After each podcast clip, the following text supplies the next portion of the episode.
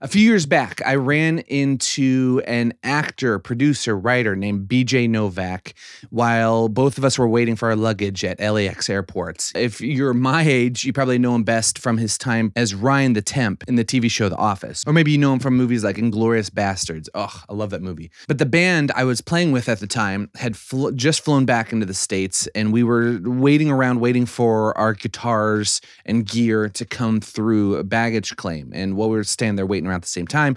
We struck up a conversation. I got to chatting with him. It turns out BJ was just flying back in town. I think he lived in LA, uh, but he was just about to head out to record a podcast interview with a guy named Tim Ferriss. Now, this is before I was doing my own podcast. So at that time, I'm just a normal podcast interview junkie. And of course, I'd, I'd heard of the Tim Ferriss show. So I told him I'd keep an ear out for it and looked forward to hearing it. The problem was, man, the problem was that I wish, I wish these two would have sat down and recorded this freaking interview like 20 years ago. Because here's the deal. I've had this problem in my creative process uh, when it comes to my ideas, but I've realized, like, in real time, I'm actually really bad at judging if an idea is worth pursuing or not. Yeah, and the conversation BJ Novak and Tim Ferriss had, where BJ shares his approach and what he does when it comes to writing down his ideas. What was really fascinating about it is not just the fact that he writes down his ideas, but what he does after writing them down. It's freaking brilliant, and it changed my entire creative process.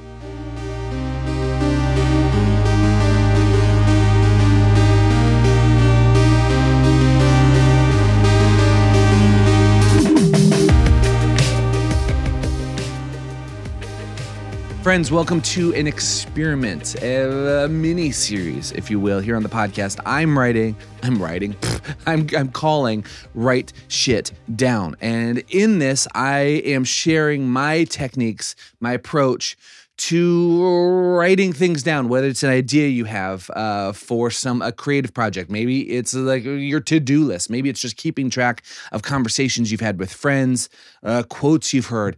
I'm convinced that writing shit down no, no matter what it is or what it's for, whatever. If you find it interesting, writing shit down is one of the cores of living a curious life. And today I want to share with you a technique I've been using for years when it comes to uh, what do I do with my creative ideas that I've written down, like once they're written down in a notebook. What's my approach specifically after that?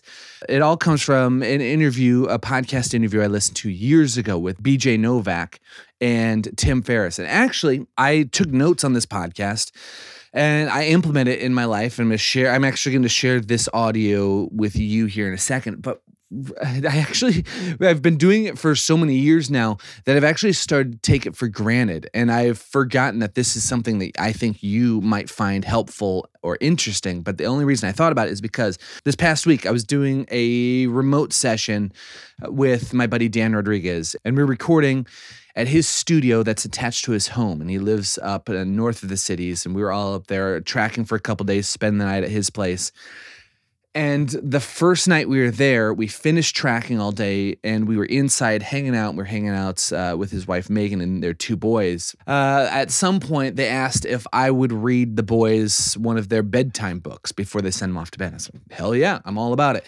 They pulled out a book called The Book with No Pictures. And I've heard about this book before.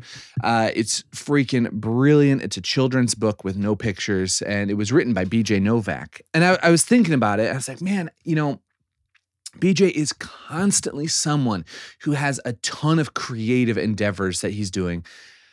Uh, but he's just someone that has like all these freaking creative ideas constantly. And when I see people like that, I don't know, like, are you kind of like that way? You see someone that's doing a million things, you're like, man, how do you how do you like come up with all these brilliant ideas? Well for me having spent years in the creative process with music and other mediums i i think less of how do you come up with creative ideas and more so my question is how do you know which ideas you have are worth pursuing Like I, I have a ton of ideas for different projects all the time. My problem for the longest time was that I would have an idea. I would write it down. Oh man, this, this is a great idea for, let's just say like a podcast idea. And I would start diving into it right away. And I would be like, I'd start judging my ideas in the moment. And what I realized is that I am in, while I'm in the moment, like when the idea has come to me, I'm writing, like I am actually a shit judge when it comes to recognizing if this idea is worth pursuing or not. This conversation between Tim Ferriss and BJ Novak was a game changer for me, where BJ Novak essentially outlined his process and how he writes down his ideas and then he gives them space. He uh, he puts uh, the notebook once it's full into a, an inbox in his office. And well, actually, I don't know why the hell I'm, I'm like outlining this for you.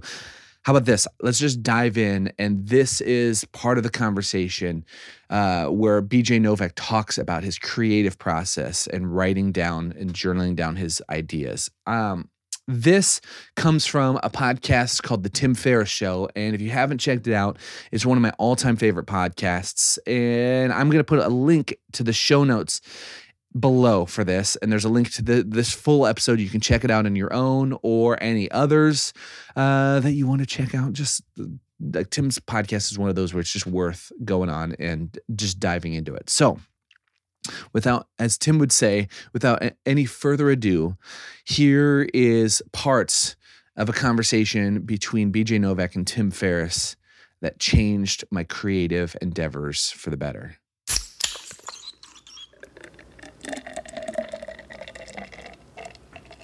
my other writing too, I always start with what I love. And if I'm stuck on a story, um, and I approach it the next day, I never go to the hard part first. Some writers probably do. I go to what's my what's the one thing I'm proud of in the story. Could you give an example? Um, I, not off the top of my head, but you know, okay. like there might just or be a, there might yeah. just be a, a, joke or a phrase or a beautiful line that I'm proud of that I, I am just so certain everyone's going to think I'm brilliant, and so I start at that and I get excited, and then I want everything else to live up to that rather than start at the problem. That's a personal mm-hmm. thing. I I am very motivated by positive mm-hmm. uh, thinking. Were there any other an ego, positive ego? You know, use your own ego to fuel yourself rather than uh, be an obstacle. Uh, what other approaches do you take in your work life or personal life to maintain positivity or use positivity? Um, I consider being in a good mood the most important part of my creative process. So, right or wrong, I don't, I personally don't get up early unless I'm awake early, if and or I have somewhere to be. I know I read the book we talked about, Daily Rituals, mm-hmm. which I love. Yeah, Mason Currey, great book. I'm demoralized by how many great people start their day very early. were um, you? Were you also? I tried to you, go to bed. Were, were, you encouraged or demoralized by how many of them were drug addicts? that like, was encouraged. It's like ninety yeah, percent yeah, yeah. used methamphetamine. Amphetamine, right? um, but you know, this Starbucks, this venti Starbucks in front of me, like, who's to say that doesn't have the same stimulation that they used back then? So you know, if I try to go to bed early and wake up early, but if I need to sleep late or take a walk in the morning or whatever, I find that being in a good mood for creative work is is worth the hours it takes to get in a good mood. So often when I was writing uh, my books, I would, you know, someone would check in, send me a text at like eleven thirty, like "How are you doing? You know, what's what's up?" And I'd say "Powering up." I just feel, you know, the first few hours are just getting into a good mood until I think all right, all right. You know, I, I have an idea I'm excited about, or I have so much self-loathing and caffeine that I'm like, gotta do something. the self-loathing plus caffeine is a hell of a thing. I, yeah, uh, I one of uh, one of my friends, Kelly Starrett, who's a, a, very well-known athletic trainer, calls it cup of fear. So you take the self-loathing and then you, yeah. you drink a cup of fear. um, I'll tell you my number one while we're on this. Yeah. My number one creative uh, productivity advice to anyone um, in, I mean, anyone if it works for you. I carry around a notebook. And if I don't have a little notebook, I have my phone, you know.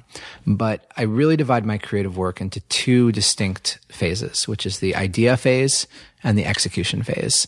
And I do not let either interrupt the other.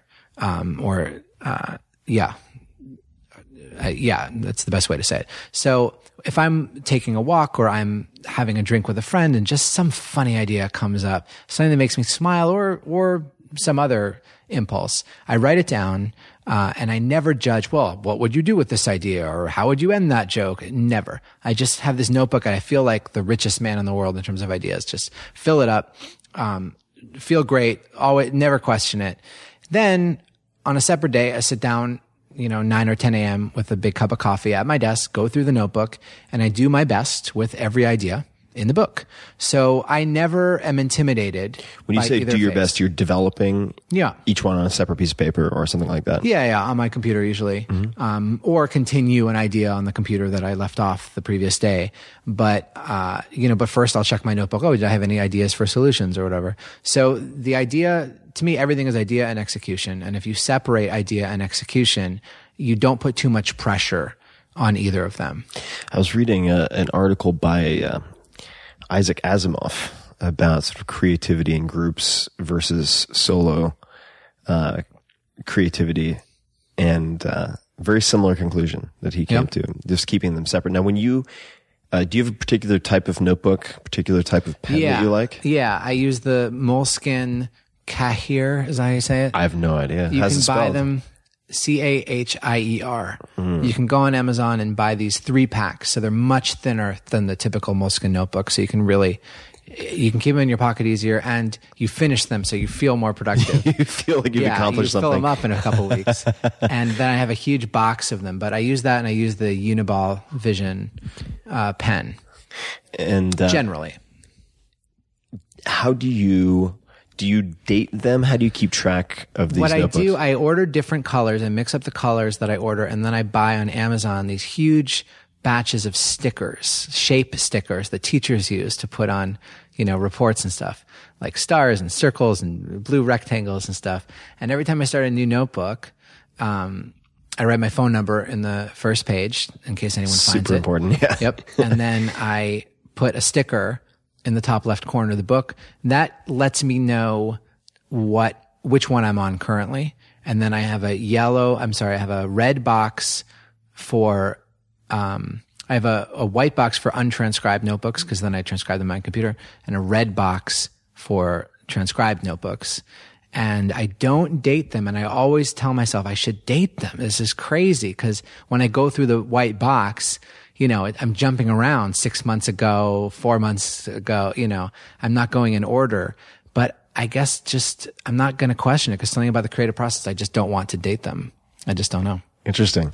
What, uh, I mean, maybe that would create some bias against older material. I mean, for the same reason Yeah. that I take dates on my blog posts and I moved them from the top to as a small italicized line at the bottom and my traffic jumped like 20, 30% because people Oh. That are no longer biased against older material. That's very interesting. That's something on the list up too. We, we keep an eye on. Uh, what, uh, and we're, we, we are going to talk a lot about lists. Not, not trying to rush you. No, no, no. We're we're we're gonna get there. The the I love the red box and white box.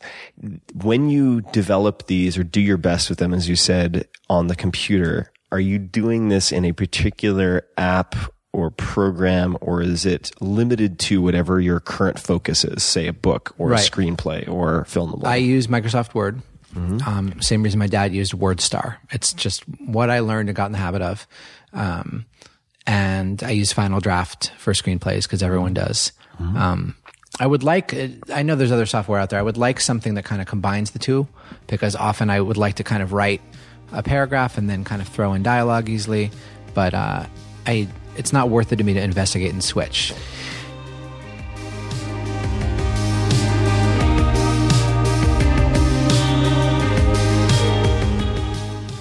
Rob Morgan is an internationally touring bassist on a journey to discover what it means to live a curious life. At thecuriouspod.com, you'll find an archive of conversations recorded all over the world, a map of recording locations, a weekly newsletter, and official podcast merchandise. Rob is recording a daily podcast where he's sharing insights into the creative journey and the secrets to living a curious life that he's discovered from over a decade of traveling the world with music. We here at Curious Endeavors have told him this is probably a mistake and he's an idiot to attempt it, but he won't budge, so that's where we're currently at. We hope you'll enjoy.